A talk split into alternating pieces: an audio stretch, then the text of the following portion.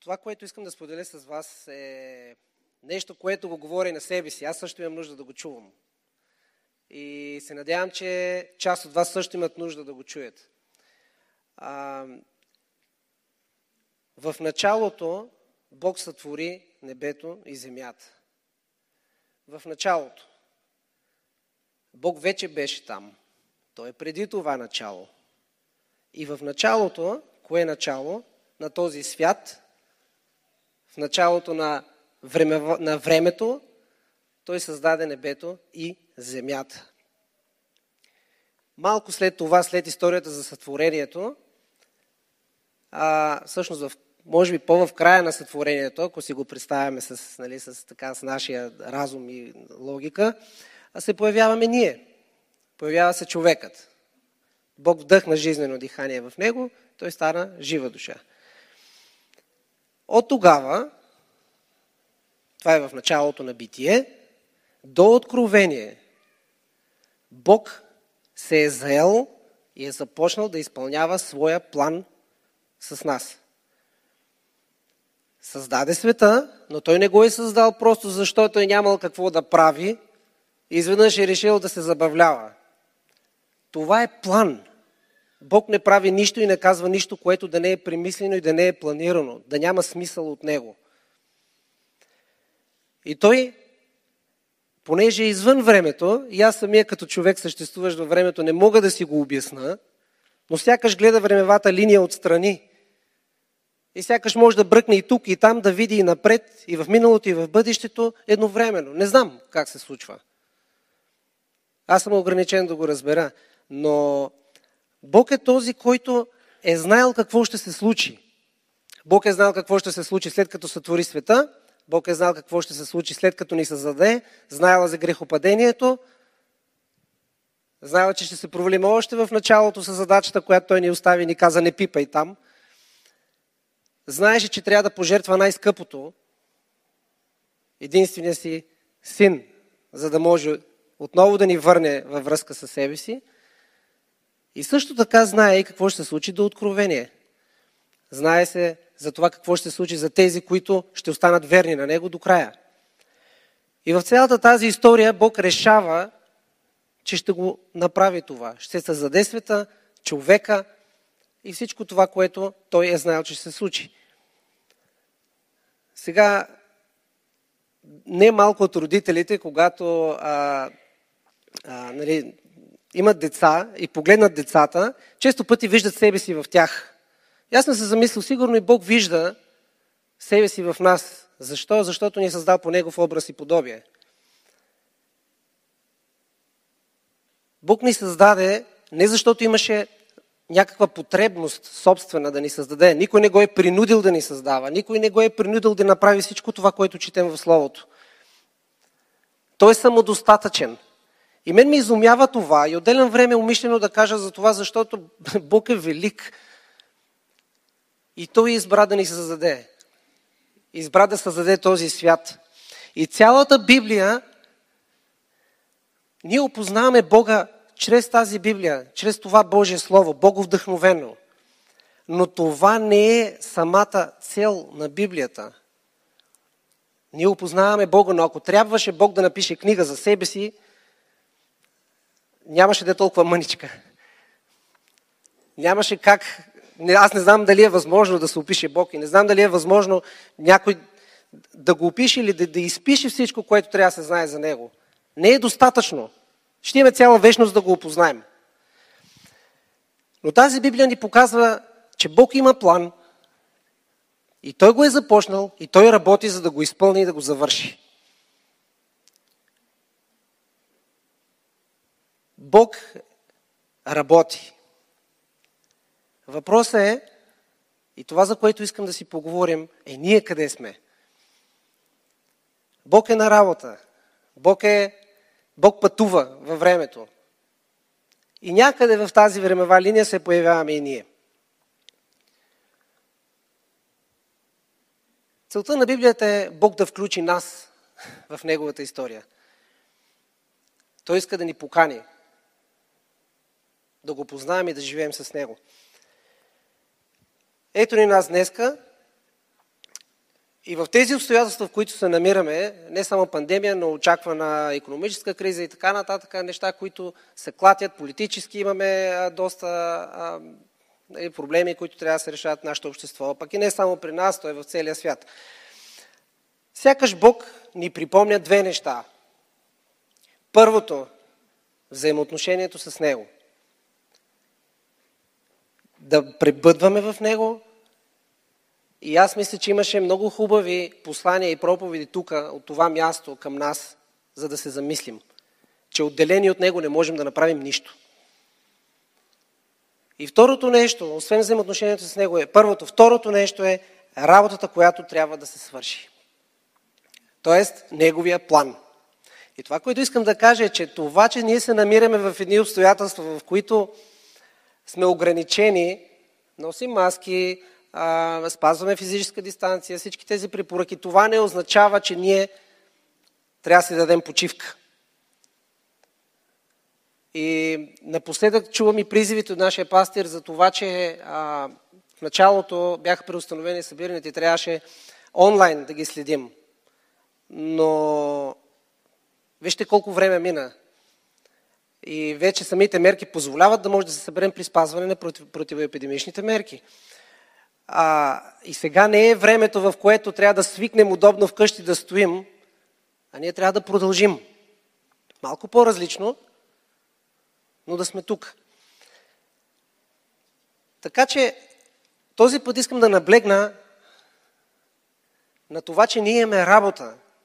Ние имаме участие в Божия план. Първо взаимоотношението с Бога, защото без Него това, което говоря, няма смисъл. И аз мисля, че брат Или миналата неделя много добре подложи за това, което имам сега да кажа. Нали, за притчата за талантите и за това как те се връзват нали, с нашето взаимоотношение с Бога, нашето ходене с Бога. И аз искам да наблегна точно за това, за нашата работа. И темата, която аз съм а, обявил, е съработници на Бога. Съработници на Бога и това се намира в 1 Коринтияни 3 глава 9 стих. И тази думичка или а, това е един вид като обобщение от апостол Павел на предишните стихове. А, ми, винаги ми е правило впечатление. Първо Коринтияни 3 глава 9 стих. Защото сме съработници на Бога, като вие сте Божия нива, Божие здание. Сега, първо Коринтияни, църквата в Коринтия е основана от апостол Павел и други негови съработници. Не знам доколко е млада църквата като зрялост християнска, но а, започвайки той в трета глава и аз, брате, не можах да говоря на вас като на духовни, а като на плътски, като на невръстни в Христос. Показва за това, че те не са достатъчно озрели поради това, което той чува да се случва между тях. Има ли са проблеми в църквата? Не е като в днешно време да нямаме проблеми по църквите, но те са имали конкретни проблеми, които той е адресирал. Той е чул за тях. Езическият живот е повлиял на църквата. Имало е разделения между тях, в зависимост кой от кого е повярвал, кой кой следва. Аз съм Павлов, аз съм Аполосов и така нататък. Те просто се определят към някой. Неморален живот, съдебни процеси, съдят се пред невярващите, егоцентричност, злоупотреба с Господната вечера и с духовните дарби. Налага му се да обяснява за Възкресението. Има явно въпроси, които са били повдигани за семейни, не семейни и така нататък.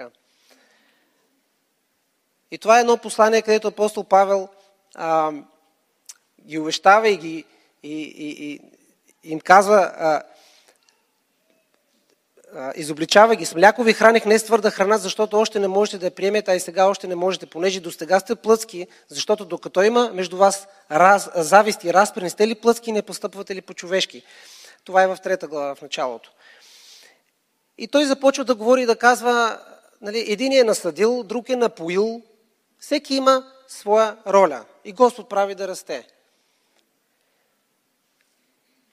И в двете сти каза, защото а, нека и 8 стих да проща. При това този, който съди и този, който напоява са равни. Обаче всеки според своя труд ще получи своята награда. Това е първото нещо, което искам да ви наблегна, че според своя труд ще получим и своята награда. Има работа, има труд. И според него ще получим своята награда. Нали? Човек винаги иска да вземе заплата и нищо да не прави. Нали? Има някаква склонност в нас. И деветия стих, защото сме съработници на Бога. Като вие сте Божия нива, Божие здание. Това защото просто показва, че той обощава мисълта, дава пояснение на това, което е преди това. В трета глава те издигат личности в култ и това предизвиква в тях да се гордеят и да се разделят. Обаче в стих 9 тази думичка са работници означава сътрудници, а, като помощници, хора, които съдействат, подпомагат. Но думата е много хубава, защото а, са работници идва от работници. От хора, които работят и правят нещо. Думата говори за работа, думата говори за труд. И това, с което започнах, беше, че Бог от началото е на работа. Той работи. След сътворението, той започва своя план и кани човека да пътува с него. И той ни включва в своя план като съработници с него. Понякога, когато аз съм забелязвал и по себе си, а, нали, през годините, пък и а, с други по-близки около мене, а, когато се молим, Боже направи това, Боже благослови еди кой си, или Боже промени еди кое си. Не знам защо понякога изключваме себе си от това. Бог някак си да свърши работата и нашата работа все едно е само да се помолим. А, вижте, скъпи брати и сестри, ние също участваме. Ние се молим, но трябва и да работим. Има неща, които трябва да се свършат от нас. Защото Бог може да иска този, за който се молим, Бог да го благослови, аз да го благословя. Той да го направи чрез мене. Не трябва да изключваме себе си от нашия ангажимент един към друг и към неговото дело, това за което сме всички призовани. Бог работи. Бог изпълнява своя план. И е дал на нас уникалната привилегия да участваме и да работим заедно с Него. Пак казвам, Той е самодостатъчен, но ни е дал тази привилегия, това благословение, да може да работим с Него, да може да се трудим с Него.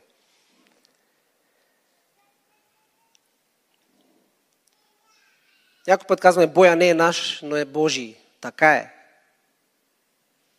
Но в този бой често пъти ние воюваме. Бог дава победата. Но ние сме там. И ние минаваме през трудности в живота.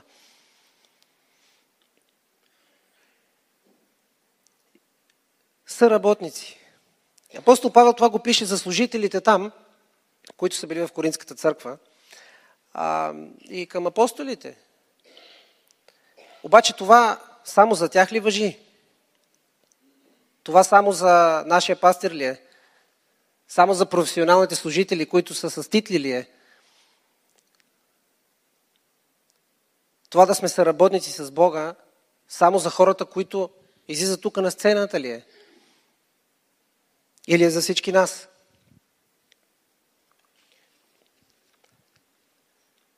Предполагам, че няма нужда да ви убеждавам, но все пак е редно да прочита някой стих по въпроса. Второ Тимотей, много известни стихове, Второ Тимотей 3, 16 17. Цялото писание, тази Библия, за която говорихме от началото, когато започнах, е боговдъхновено и полезно за полука, за изобличение, за поправление, за наставление в правдата. Защо? За да бъде Божия човек, не е само избрани някой от вярващите, а за всички, за да бъде Божия човек усъвършенстван, съвършенно приготвен за всяко добро дело.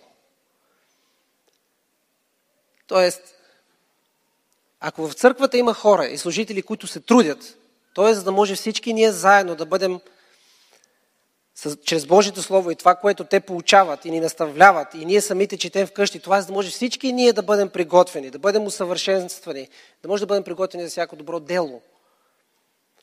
И това отново е а, действие, дело, нещо, което правим. Не е нещо, което просто стоим вкъщи и само се покланяме на Бога, и само се молим, и, и, и само си четем Словото, и нищо повече. Аз мисля, че Яков много добре в своето послание балансира нещата и казва, ако вашата вяра е жива, ако моята вяра е жива, ще има видимо изражение. Ще се покаже чрез делата ми. Ако аз кажа, иди дано бъдеш топлен и нахранен, ще помоля за тебе и нищо не направя, а имам възможност. Каква полза от моята вяра?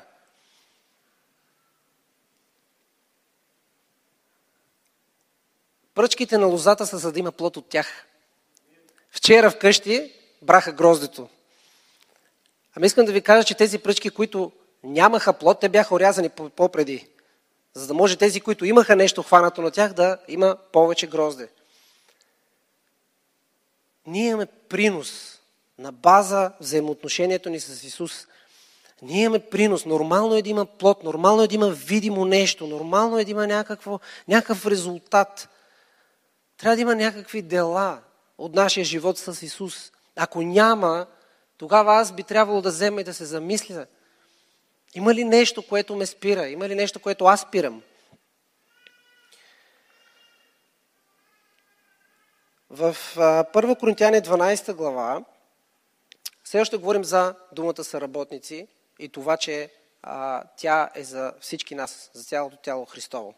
В 12 глава на 1 Коринтияни, от 12 стих до края на главата, се говори за това, че ние сме едно тяло, съставено от много части. И аз и ти, и всеки един от нас е част от това тяло. Различни, някои са, виждат сякаш са повече на почет, понеже излизат отпред, но това не ги прави да са нещо повече от останалите части, просто защото са видими, това не ги прави повече, но всички ние заедно сме свързани. И аз искам да прочета 27 стих надолу. А вие сте Христово тяло и по-отделно части от Него. И Бог е поставил някои в църквата да бъдат. Първо апостоли, второ пророци, трето учители, други да, да, вършат чудес, да правят чудеса, някои имат изцелителни дарби, други с дарби на подпомагане, на управление, на говорене разни езици, най-различни. Всички апостоли ли са? Всички пророци ли са? Всички учители ли са? Всички вършат ли чудеса? Всички имат ли изцелителни дарби? Всички говорят ли езици? Всички тълкуват ли? Купнете за по-големите дарби, при все това аз ви показвам един превъзходен път. След това следва 13 глава на 1 Коринтияни, където се говори за любовта. И за това, че дарбите не ползват, ако нямаме любов помежду си. Но ето, че сме различни части. Всеки има някакъв, някаква роля. Има някаква дарба, която ни е дадено. И ние трябва да я използваме. Миналата седмица беше, ни беше припомнено за талантите, които имаме и трябва да разработваме. Аз съм днес тук да ви напомня, че ние сме части от едно тяло. И всяка една част трябва да изпълни предназначението си, за да може да даде своя принос към тялото Христово. Не е просто да си дадем почивка. Ние имаме, ние сме значими и част от едно цяло. И забележете, тези а, апостоли, пророци, пастири, учители, това не са титли. Това не е за да може да се наименуваме. Аз съм на длъжност, еди коя си. Може би заради организационни цели има нужда да се направи, но аз съм сигурен, че между вас също има хора, които са с тези дарби. Няма нужда някой да ви нарече, че сте учител, за да практикувате дарбата учител. Няма нужда някой да ви каже, вие сте апостол Еди кой си, за да може да отидете някъде и да, благове... да, да, да положите основа някъде на място, където няма вярващи все още и там да се появят първите спасени души. Да се създаде домашна група, църква. Няма нужда някой специално да ви даде титла, за да изпълните предназначението си в тялото Христово. Ще отворим един друг текст, също в подкрепа на това, че сме частен едно тяло и че сме заедно и имаме принос. Това е в Ефесяне 4 глава. И то е само за да а, кажа, че тези дарби имат цел. И искам да я прочита. Ефесяне 4 глава, те реално стиховете са 7 и после от 11 до 16. Аз няма да ги чета всички а, стихове, но а, ще прочета само някои. 11 стих, например. Той даде едни да бъдат апостоли, други пророци, други пък благовестители, а други пастори и учители. 12 стих. С цел. С цел. Той даде тези дарби с цел да се усъвършенстват светиите за делото на служението, за съзиждането на Христовото тяло. И продължава, докато всички достигнем до а, в единство на вярата и познаването на Божия син и така нататък. А, и 16 стих се казва от когото за Христос става въпрос, от когото цялото тяло сглобявано и свързано чрез службата на всяка става, според съразмерното действие на всяка една част, изработва растението на тялото за своето назидание в любовта. Интересно е, Исус е главата, Той даде тези дарби с цел ние да бъдем усъвършенствани за делото на служението, за съзиждането на Христовото тяло и се казва от когото цялото тяло сглобявано и свързано чрез службата на всяка става. Службата. И свър... според съразмерното действие на всяка една част. Естествено, че ние не можем да се мерим едни с други, защото сме различни. Нашето предназначение и принос са различни. Затова много ми харесва тази дума. Съразмерно. На който е дадено много, много ще изиска. На който е дадено по-малко, по-малко ще изиска. Така че не е въпросът да се, да се сравняваме ни с други, а да дадем нашия принос, съразмерно. Действие на всяка една част изработва растението на тялото за своето назидание в любовта. Така че ние сме едно тяло, ние сме една църква, както местна, така и църквата, която е по света. И Бог се е заел с това да ни включи в Неговия план. И ние да да, да, да бъдем в това приключение, в това пътешествие заедно с Него. Той има план. Матей, мисля, че това са стихове, които много добре всички знаем.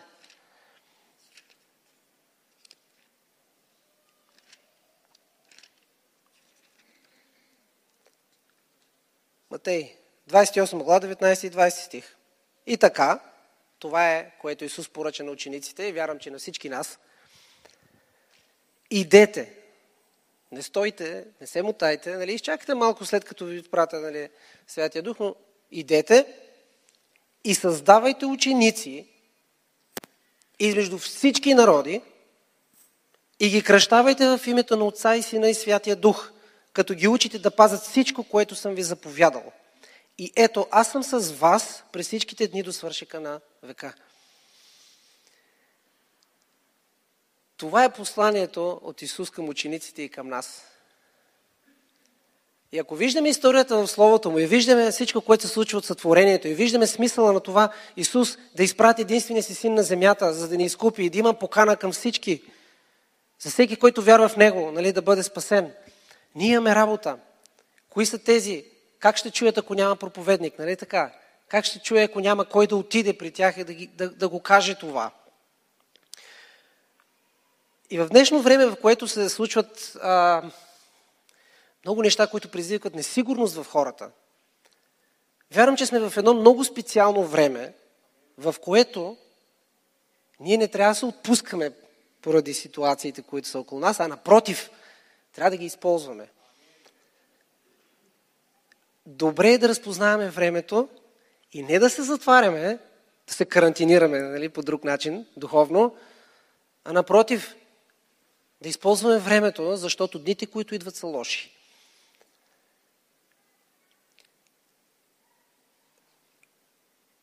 Това велико поръчение е за всички. Не е само за тези, които са пастири, учители, пророци и така нататък. Не е за официалните служения. Това е за тялото Христово. Това е за всеки един от нас.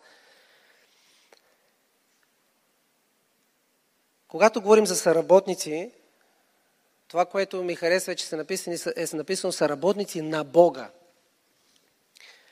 Освен, че сме работници, има труд, работа кипи, нещо се случва и сме съработници, т.е. заедно сме в това нещо, ние сме съработници на Бога. Сякаш едно партньорство има с Бога и Той ни е дал тази привилегия ние да участваме в Неговия план. Един се, друг напоява, Трети нещо друго ще прави. Ние гледахме, четохме тук някои с дарби на управление, други с дарби на подпомагане. Няма значение, но заедно работим.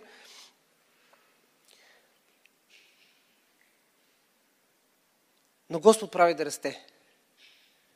Господ е този, който изпълнява това, което ние не можем. Така че, както и нашия пастор често пъти е казвал тук, ние да направим това, което зависи от нас, а Бог ще свърши своята работа. Но той очаква ние да свършим нашата част и да се покажем верни в това. И да се раздаваме от сърце за Него. Да живеем за Него.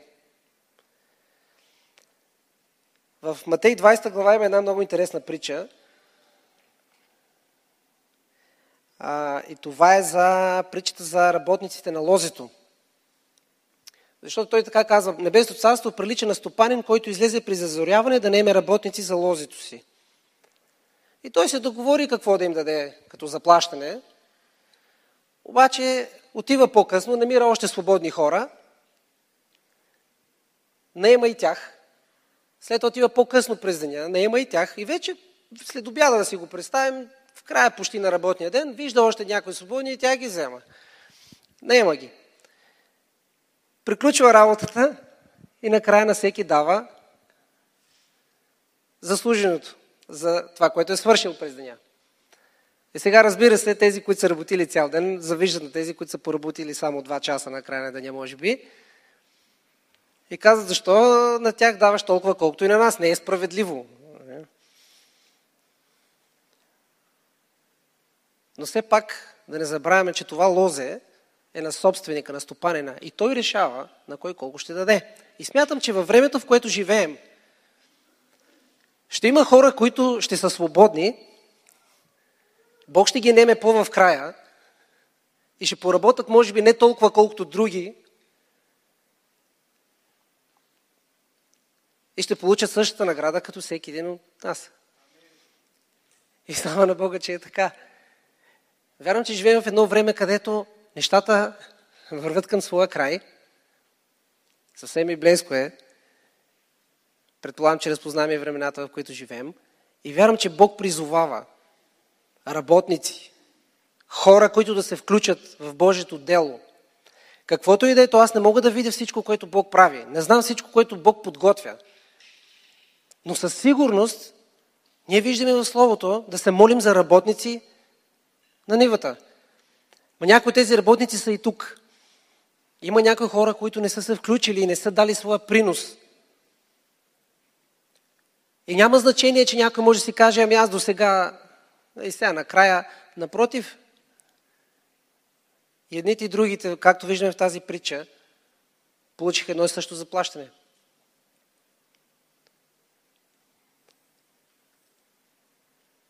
Са работници на Бога. Същото, което Другото нещо, което ми прави впечатление е, че се казва, защото сме съработници на Бога, като вие сте, обръща се към църквата вярващите там, като вие сте Божия нива, Божия здание. Божия нива, Божие здание. Нива, отново, мен ми говори за работа. Не знам как иначе. За копане, за, за, за труд, за пот. Означава и плод, реколта за земеделеца, за тези, които работят там. И вижте, нивата, това са хората. Нивата не са структурите, не са проектите, не са а, сградите. Нивата са самите хора. Те са тези, които трябва да родят плод. Здание е другото, което е използвано. Божие здание. Здание, строителен обект. Когато имаме нива, имаме работници, които а, обработват нивата. Когато имаме здание, имаме строители. И той за това използва тази аналогия апостол Павел и казва за основа, че той е положил основа. И той там много добре набляга за това, че Исус Христос е тази основа и никой не бива да гради нещо друго. И че те са, работници под формата на строители, на, хора, които работят върху строежа. И голяма част от вас са работили тук в строежа. Здание. Живите камъни и зданието сме ние, са хората. Ние сме тези, които се вграждаме в един храм на Бога. Основата е Исус Христос. И служителите, всеки един, който служи, гради върху тази основа.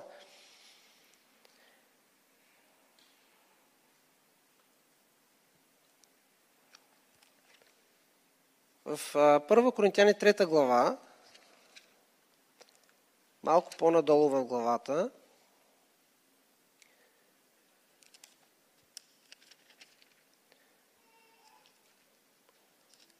16 и 17 стих. Не знаете ли, че сте храм на Бога и че Божия дух живее във вас? И ако някой оскверни Божия храм, него Бог ще развали, защото Божият храм е свят и този храм сте вие. Сега, тук той прави едно предупреждение към тези, които строят върху тази основа, която апостол Павел е положил. Има и други стихи, които ще спомнем по-късно, но вие сте този храм на Бога. И този храм е на Бога. И това, което прочетохме тук е Божие здание. Този храм е свят храм. Защо е свят храм? Защото предназначението му е да бъде обиталище на Бога. Църквата е предназначена да бъде обиталище на Бога. Аз и ти като храм, нашето тяло е предназначено да бъде обиталище на Бога. И те са отделени за Него – това е Негово. Освен, че го създаде, той просто после плати с кръв цена за мен и за тебе.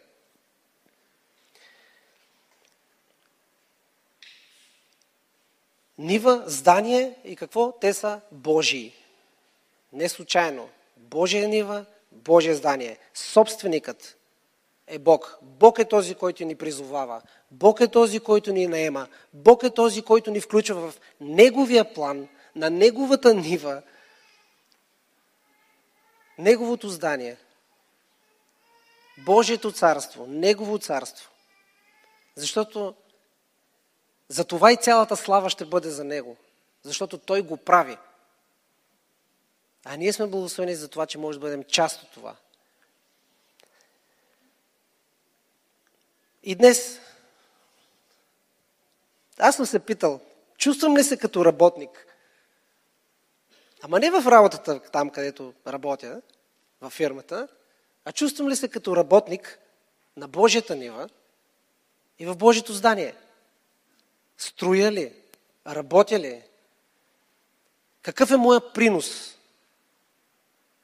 Разпознавам ли себе си, че съм част от едно цяло? Какво правя аз? Обикновено тези, които са повече време във вярата в началото, човек е по-енергичен, по, така в първата любов и повече неща прави. И след това е възможно да има някакво отпускане. Но аз доколкото знам, Бог не говори никъде за това, че ще почиваме тук на земята. А говори за това, че един ден, нали, тогава. Но сега, сега е време, докато е ден, да работим. И това, това са работници с Бога, мен ме предизвиква. Вдъхновяваме в същия момент, след малко ще ви кажа защо, но, но доста така ме предизвиква да се замисля. Какъв е моя принос? Какво аз правя за Божието дело, за църквата, в която аз съм? Дарбите и талантите, които Бог ми е дал, Впрегнал ли съм ги за това? Защото в крайна сметка Бог един ден, като добър стопанин, ще си изиска отчета. И аз ще застана един ден пред него и ще трябва да кажа, ти ме нае, и аз работих като те делата ще бъдат явни, или съм бил ленив и съм се скатавал някъде, или съм се раздавал за Бога, съм правил това, което мога, а, там където съм. Чувствам ли се като работници, като хора, които служим, като че принасяме някакъв плод, пръчки на лозата, свързани и даващи плод, резултат. Къде се намираме в Божия план? Казахме, че от началото Бог е на работа и е призовал нас да бъдем в Неговия план. Къде съм аз в този план? Много ми харесва едно изказване, че огънят пада върху жертва. Ако има жертва, не говоря тук за агнета и за животни, а говоря за времето, което аз отделям за Бога, говоря за усилията, които аз, човешки, които давам пред Бога като принос от моя страна. Аз ще се радвам това, върху това да пада Божия огън и да бъде за благословение и за вярващите, и за невярващите, но за Негова слава, за Неговото дело. Трябва да има жертва, трябва да има нещо. Не знам как се преумножава нула. Нали, каквото и да умножим по нула е нула. Трябва да има нещо. Трябва да има някакъв принос от наша страна. И не говоря за професионални, официални служения. Говоря за всеки един от нас, редовите вярващи в църквата, части на тялото Христово. Всеки един трябва да има някакъв принос, според това, което Бог му е дал. Не е момента да заспиваме. Е добре да изпитваме себе си. Добре е да видим, да не би да сме си дали така вътрешно някаква почивка. Отново казвам, не говоря за молитвения живот тук, не говоря за това да четем и изучаваме Божието Слово. Говоря за служене. Сега, аз го казах, но този COVID-19 не е време да си кажем, ами ще стоим къщи, нищо не можем да правим, спираме всичко и почивка. Не мисля, че Бог е допуснал това нещо с тази цел. Физическа дистанция от метър и половина, два метра не означава, че ние не трябва да си говорим и не трябва да правим неща заедно. Карантина, когато се налага за някой, понеже бил контактно лице или каквото и да е, не означава, че трябва да се затвори и да се изключи всякаква комуникация с църква или с а, каквото и да е друго, с хората.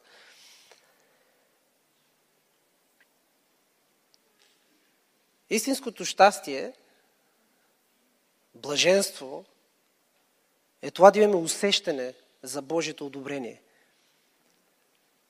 Да имаме усещане за Божието одобрение. Аз съм там, където Бог ме иска. Правя това, което Бог иска. Аз съм в Неговата воля.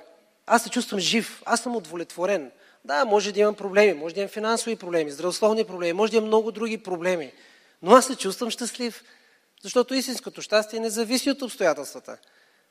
Но аз имам усещане за Божието одобрение. Аз знам, че съм там, където Бог ме иска. И бих желал това да е реално за всеки един от нас.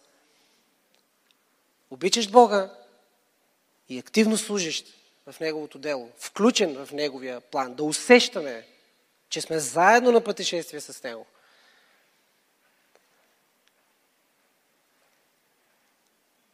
И така, какви са възможностите пред нас? Аз ви казах, че това, което споделям с вас от една страна ме предизвиква да се замислям за някои неща. Изобличаваме за някои нагласи, които съм имал. Но от друга страна ме вдъхновява. Защо? Защото обстоятелствата днес, вие знаете, че там, където има желание, има и начин. Нали така? Там, където няма желание, има оправдание. Тези възможности, тези, тези обстоятелства са възможности за нас. Тези обстоятелства не са пречка за нас. Може да са пречка за начина по който осъществяваме някои неща, но не са пречка да изпълним Божията воля и Неговото намерение в поколението, в което живеем. Бяхме вкъщи, имахме време да прекараме време с семейството си в началото на пандемията. Слава на Бога! Имахме време да прекараме с Него, да преосмислим живота си, да осмислим някои неща. За тези от нас, които са били по-забързани, беше полезно време. какво стана друго? Бум на технологиите. Освен Zoom и други такива приложения, и Google включиха, и, и вече, не знам, а, даде възможност да се свързваме с хора по света, с които не сме се свързвали преди. Даде възможност на служители да обменят опит и да търсят начини как а, да намерят така по-креативни начини за това да достигнат хората с благовестието. Изведнъж някои неща видяхме, че може да стават по по-различен начин. Дори има някои плюсове от това. Дори в светската си работа има плюсове, които отчетахме поради това. И вярвам, че ние като църква и като вярващи, като тяло Христово, не само тук, но принципно, това ни дава невероятни възможности да се замислим за технологията. Аз почвам сега да си давам сметка как ще стигнем до краищата на Земята. Ами, технологиите до голяма степен помагат за това бързо да се разпространи и да може да си сътрудничим заедно, не само в нашата църква, но и различни вярващи, които са извън църквата, с други църкви, за да може да а, се включим в делото, нали, в делото, което е неговото дело по света. Така че има възможности чрез тези социални мрежи и а, приложения. Несигурността, която се създаде, даде възможност хората да бъдат по-отворени и да чуят. Не знам дали сте забелязали, доста хора взеха да ходят да си търсят а, не Исус, но най-различни други а, и да, ги, да им предсказват, да им гадаят и, и, и това, което те знаят. Това, което някой им е казал, че им е помогнало. Ето, ние сме тук. Другото, което, ние имаме невероятната възможност поради а, а, цялата тази миграция напоследък, която се случва по света. Има хора от различни националности. И те живеят до нас. Ето възможности. Възможности да служим, възможности да направим нещо. И бих искал да гледаме на това, което се случва, като нещо, което е да в последното време, но това трябва да ни мотивира още повече да участваме и да бъдем активни, за да достигаме хората с благовестието за да може това, което Бог възнамерява да постигне, ние да бъдем част от Него. Ние да бъдем съработници на Бога. Има и предупреждение към служителите. Апостол Павел не си поплюва. Нали? Казва им, а, освен за мъдростта, а, и ако някой гради на основата злато, сребро, скъпоценни камъни, дърво, дърва, сено, слама, на всеки работата ще стане явна. Каква е? Защото Господния ден ще я изяви, понеже тя чрез огън се открива и самият огън ще изпита каква е работата на всеки го. Този, на когото работата, която е градил, устои, ще получи награда. А този, на когото работата изгори, ще претърпи загуба.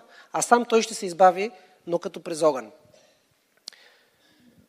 Не е целта за спиране на тези стихове, но искам да ги прочита, защото не всеки, който каже Господи, Господи някой ден, а този, който върши Божията воля.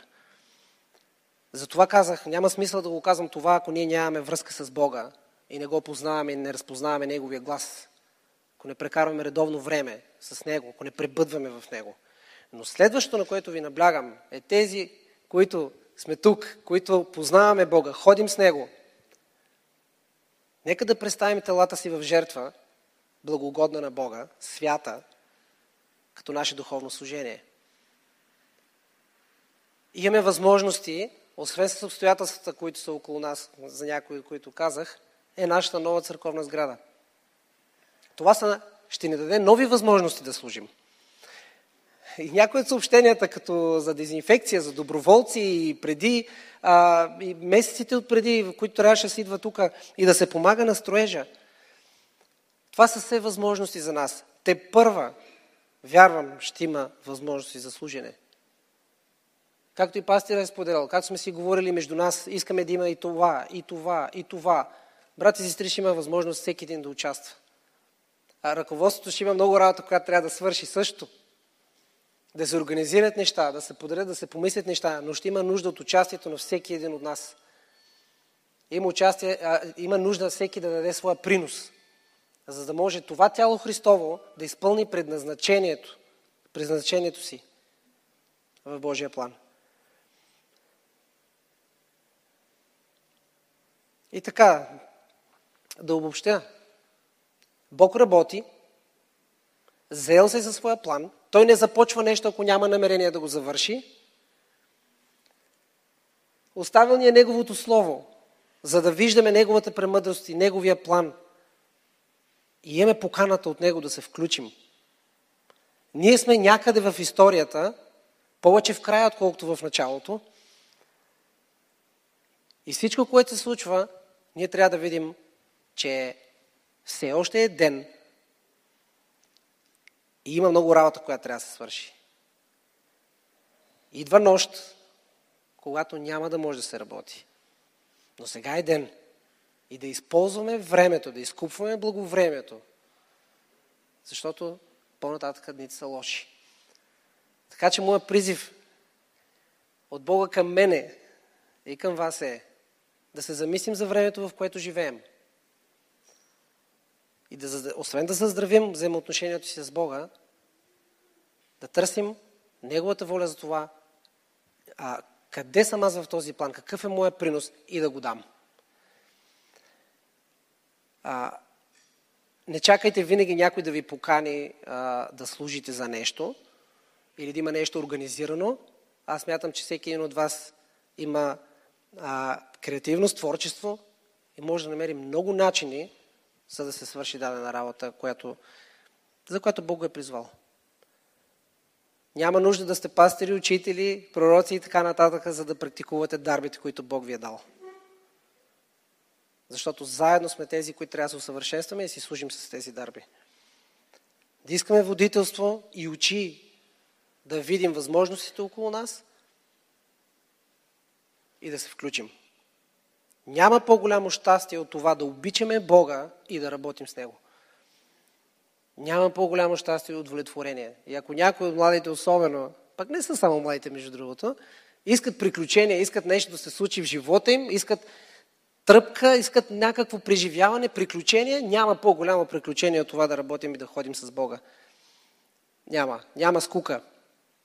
И само накрая бих казал, понеже апостол Павел даваше себе си за пример, аз ще дам, за да не се срамуват, но ще им кажа имената, двама служители от нашата църква, които са разбрали тази истина.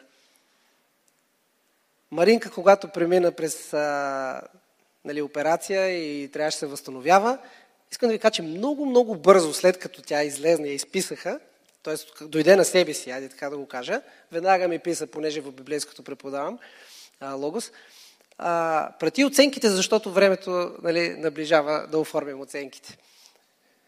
Виждате ли, а, тя беше в състояние, в което може да си мисли много други неща, но тя мислеше за работата, която трябва да свърши. Тимотей е другия човек, който мога да го дам като добър пример. И аз не го казвам да ги засрамя, а по-скоро, защото ние имаме нужда да посочваме добрите примери между нас. И той се включваше и онлайн, и по всякакъв друг възможен начин, нищо, че физически не можеше да излезе от къщи в началото. Така че нека да подражаваме на добрите примери, хора, които чрез вяра и устояване наследяват обещаните благословения – и да се включваме и ние. А, вярвам, че времето, в което живеем, ни говори за това. Да участваме, да участваме в последния етап и а, жетва, която има да се ожени. Господи, благодарим Ти за Твоето Слово. Благодарим Ти за това, че историята, времето са в Твоите ръце. И Господи, Ти си избрал нас ти си главно действащо лице и си ни поканил, Господи, да бъдем съработници с Тебе. Благодаря Ти, Боже, за това, че можем да, да, да, да Ти служим, Господи, за това, че може да бъдем част от това, което Ти правиш. И, Господи, аз те моля за всеки един от нас. Помага ни да виждаме своето място в Твоя план. Искаме да изпълним предназначението си. Искаме, Боже, да дадем своя принос. Искаме да горим за Тебе и да раздаваме себе си за Тебе това тяло, нашите крака, ръце, уста, за да може да служат на Твоето дело, Господи. Боже, ние се радваме за това да, да предаваме себе си като жертва, защото ни струва нещо, Господи. Но също времено знаем, че това е най-голямото благословение за нас. Господи, благослови църквата ни, благослови тази нова сграда, която имаме. Нека да използваме наистина разумно, мъдро и според Твоята воля, Господи. Да стигнем там, където не сме могли преди и да направим това, което преди не сме могли. Господи, моля те, отваряй очите ни, благославяй ръководството на църквата, както и всеки един, за да може да имаме виждането, което ти имаш за нашата църква и всичко това, което трябва да правим. Защото работата е много и ние се молим за работници. И Господи, вярвам, че много, ние всички сме Твои работници. Моля те, Господи, за това да имаме сърце да се включим. Благославяме ти и ти благодарим за тази невероятна привилегия. В името на Исус. Амин.